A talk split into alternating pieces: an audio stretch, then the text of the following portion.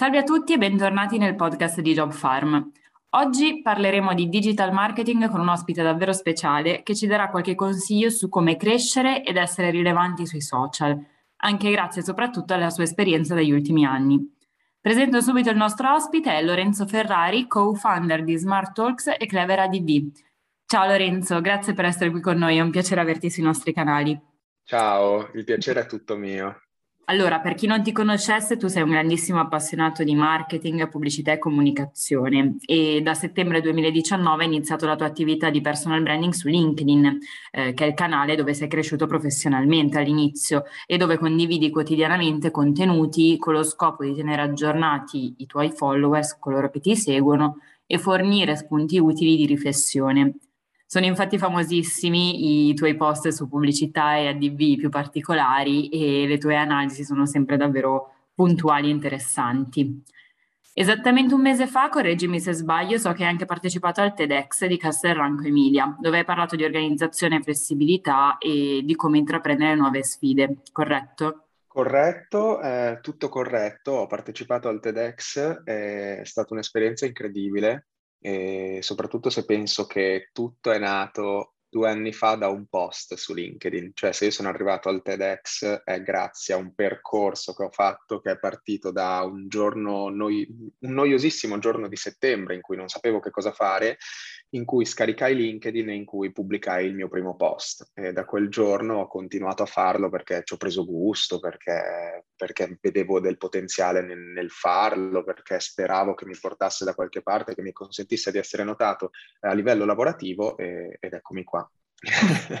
È stata una bella esperienza, suppongo, quella del TEDx, ti sì, stimolante soprattutto, immagino. Bellissima, iperstimolante una botta di adrenalina perché non è un palco normale, perché sai che finisce su YouTube, perché sai che rimane per sempre, perché sai che ha una rilevanza professionale, quindi insomma è stato, è stato forte. Ci tengo a farti nuovamente i miei complimenti perché questo del TEDx è un traguardo molto importante e suppongo eh, ti dia grandissima soddisfazione. Eh, in questi anni ti sei occupato di un ventaglio molto ampio che riguarda il mondo del digital marketing. Tu sei un social media manager, un media strategist, un content creator, un copywriter e ti occupi anche di personal branding e queste competenze ti hanno permesso di dare un contributo molto significativo all'offerta formativa di Job Farm. Eh, ricordo infatti agli ascoltatori che tu fai parte del comitato scientifico del nostro Master in Digital Marketing, appunto perché sei un punto di riferimento importante nell'ambito della divulgazione del marketing. Eh, a tal proposito ti vorrei chiedere come nasce e cos'è il tuo progetto Smart Talks, la tua startup e soprattutto come nasce la tua passione per il mondo del digital marketing? Allora, innanzitutto ti ringrazio per tutti i complimenti e le belle parole. Ehm, sembra molto, sai, eh, le persone che fanno troppe cose, è un po' come il menù di un ristorante. Se un menù ti offre troppe cose diverse tra loro, eh, si dice che solitamente non è buono abbastanza in ognuna. Eh, perché? Perché fare troppo significa che non sei bravo in niente. I tuttologi, insomma, non sono, non sono mai troppo affidabili. Io, per fortuna, non sono un tuttologo, in realtà sì, sono social media manager, ho lavorato, ho avuto esperienza in quel campo, anche copywriting, ehm, ho fatto tante cose che so fare, devo dire bene, cioè almeno fino ad ora l'esperienza ha dimostrato questo e che però continuo a cercare di migliorare, cioè è un processo di miglioramento eh, continuo basato sul learn by doing, cioè io mh, da due anni appunto eh, lavoro su me stesso per cercare di insomma essere competitivo anche io nel mio settore. Sì, sono riuscito a, a diventare riconoscibile all'interno del campo e tutto è iniziato grazie a LinkedIn, che poi mi ha portato nel 2020, eh, a fine marzo 2020, a creare Smart Talks. Eh, ma prima di creare Smart Talks in realtà c'è stato un grande, lungo processo di riflessione. Il tutto è nato, da un, il tutto è nato su LinkedIn, certo, ma il tutto è nato ancora prima da una mancanza. Io studiavo comunicazione e marketing di conseguenza studiavo cose astratte, cioè per uno studente come me eh, fare esperienza era solamente andare a fare uno stage in azienda, era difficile creare qualcosa. Sì, potevo creare un blog, però avere un blog significa avere qualcosa da dire. Ogni volta che mi confrontavo con gli altri mi dicevano, ma tu veramente vuoi parlare di questo? Io avevo in mente di fare un blog di traveling, quindi figurati, ah, come se non ce ne fossero già abbastanza, e perché non sapevo proprio cosa fare, cioè volevo fare, volevo fare qualcosa, volevo arricchire il mio curriculum, non sapevo come. E poi un giorno a Francoforte, in Germania, insieme a questo mio amico che oltre che collega, socio, è un vecchio amico del, dai tempi delle superiori, eh, ci siamo guardati e gli ho detto, ma scusa, tu sai programmare, perché lui un, si occupa di sicurezza informatica, ma ha una base di programmazione perché ha fatto un istituto tecnico con, come il sottoscritto che di informatica non sa più niente. Eh, tu sai programmare, gli ho detto, io studio marketing e comunicazione, ma scusa, mettiamoci insieme facciamo qualcosa. E da lì è nata l'idea di fare un sito in cui parlare di marketing. Lui l'avrebbe progettato, quindi bene, si faceva così. Ok. Però prima di arrivare al sito che è nato a ottobre 2020 abbiamo creato Smart Talks. Dopo mesi di lavoro in cui volevamo chiamarlo in un modo, poi abbiamo rifatto tutto, abbiamo buttato giù idee, le abbiamo accantonate, le abbiamo cestinate, abbiamo ideato, avevamo tutto pronto, poi abbiamo rifatto completamente, quindi è stato un processo veramente di creazione che ha portato poi a Smart Talks, nato nel 26 marzo 2020 con il blog nato a fine ottobre 2020 eh, che ad oggi è un progetto, insomma, un progetto imprenditoriale perché mira a diventare un'azienda eh, prossimamente che al suo interno conta più di 30 persone, tra studenti, professionisti, appassionati, laureati, eh, che insomma condividono la, la, le proprie conoscenze relative al mondo del marketing, cercando di farlo eh, seguendo la mission di Smart Talks, che è raccontare il marketing in modo semplice e accessibile. Esatto. No, prima... hai risposto con tutto sì, questo... Sì. No, hai risposto, hai risposto, benissimo, anzi grazie. E volevo agganciarmi alla prima cosa che hai detto, nel senso che eh, è vero, mh, è brutto definirsi tuttologi, però è anche vero che chi lavora nel digital, eh, perché anche io lavoro nel digital marketing, so bene che bisogna conoscere tantissimi strumenti per arrivare ad essere un profilo completo alla fine, quindi eh, è giusto avere diverse competenze e acquisirle anche, anche, nel tempo, quindi essere tuttologi nel nostro contesto diciamo che ci può anche stare, è un tuttologi Essere, essere tuttologi senza tirarsela. Esatto, esatto. E, ehm, infatti tu eh, parti eh, parlando della content creation, cioè hai detto tutto è nato perché volevo creare qualcosa in sostanza, quindi volevo creare un contenuto. E eh, quali sono secondo te gli strumenti fondamentali ehm, a cui un buon marketer non deve rinunciare, mm, cioè per, anche per avere successo in questo ambito? Beh, come disse Bill Gates, the content is the king, uh, è la base di tutto, la base del mio personal branding, la base dei miei progetti, la base di qualsiasi cosa, cioè il contenuto da, uh, il contenuto che sia un messaggio o qualsiasi altra cosa da trasmettere.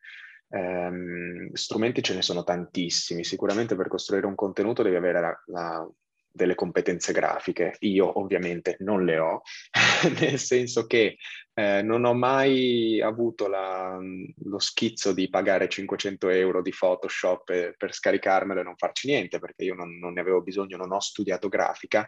In realtà però è fondamentale, è fondamentale anche per un social media manager, perché nel momento in cui magari devi creare tu un contenuto, devi conoscere come, come funziona Photoshop. A parte sempre dell'essere tuttologi questo. A parte sempre dell'essere tuttologi, ma dell'essere paraculo più È che vero, tuttologi. Verissimo. Perché se lavori in team, ad esempio, e il, c'è un problema con chi si occupa della grafica e devi creare un contenuto, lavori in real time, come fa ad esempio Durex, e devi creare un contenuto tu perché hai tu l'idea in testa e magari non riusciresti a trasmettere come, come la vorresti realizzare alla parte grafica, devi realizzarla tu e se non sai come funziona Photoshop eh, sei un po' incasinato.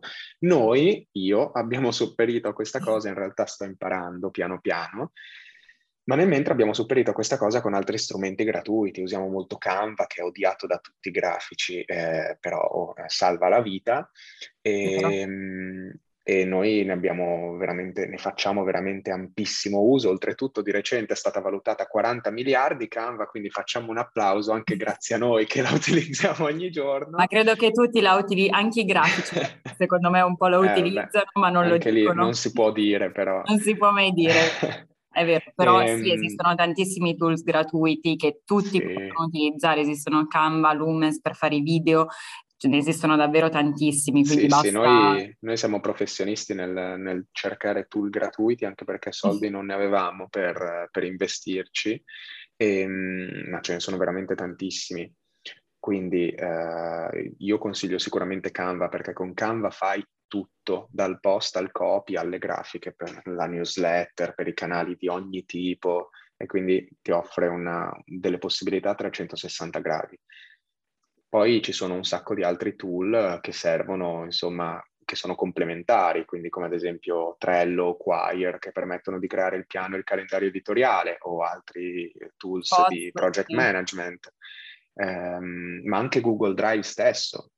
Quindi diciamo che gli strumenti variano in base alle esigenze, questa è la realtà. Eh, non tutti gli strumenti sono adatti per tutti o per, insomma, ognuno ha il suo eh, e di conseguenza eh, ciascuna persona si deve trovare gli strumenti con cui è a proprio agio.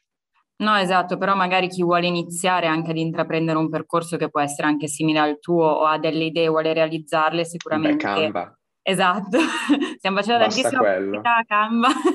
no, però è vero, ci sono tantissimi strumenti utilissimi eh, senza ricorrere per forza a competenze grafiche che eh, bisogna studiare tanto per essere un grafico. No, anzi, ti dirò, forse forse utilizzando gli strumenti gratuiti, utilizzare gli strumenti gratuiti è un modo per acquisire, per cominciare a prendere dimestichezza, perché è chiaro che poi quando approcci Photoshop non è uguale a Canva, però insomma eh, utilizzare un programma grafico ti permette di avere dimestichezza con certe dinamiche, anche con certe, insomma, chiamiamoli dogmi grafici che, che si devono seguire, insomma, ti permette di non essere un, proprio un estraneo e quindi e poi ti può far scoprire in realtà una passione per il mondo della grafica, magari sei bravissimo e non lo sai, quindi in realtà è, tutto è utile. Sì, sono totalmente d'accordo con tutto quello che hai detto. E ti faccio un'ultimissima domanda. Per chi non lo sapesse, tu sei giovanissimo, hai fatto una carriera eh, molto importante, ma sei davvero molto giovane, infatti hai solo 22 anni. E ti chiedo per gli ascoltatori magari eh, che si stanno affacciando ora al mondo del lavoro, che sono giovani, eh, come si fa a fare esperienza senza avere esperienza? Eh, mi rendo conto che è una domanda un po', un po complessa, però eh, ad oggi, soprattutto nel mondo del lavoro, viene richiesto spesso, eh, anche solo per intraprendere uno stage, di avere esperienza, mm, cosa che normalmente non, non si ha, ecco. E ti faccio appunto questa domanda mm, e ti ripeto, mi rendo conto che è molto complesso dare una risposta. Esatto, lo stavo per dire io, è una domanda molto complessa, è difficile, è difficile dare risposta. Eh, diciamo che l'unico modo per fare esperienza senza averne è provando, è buttandosi. Cioè io parlo sempre di me in tal caso perché non mi vengono in mente altri, altri casi da, da, citare, in realtà ce ne sono tantissimi, però eh, mi viene facile parlare di me, quindi prendo me come esempio.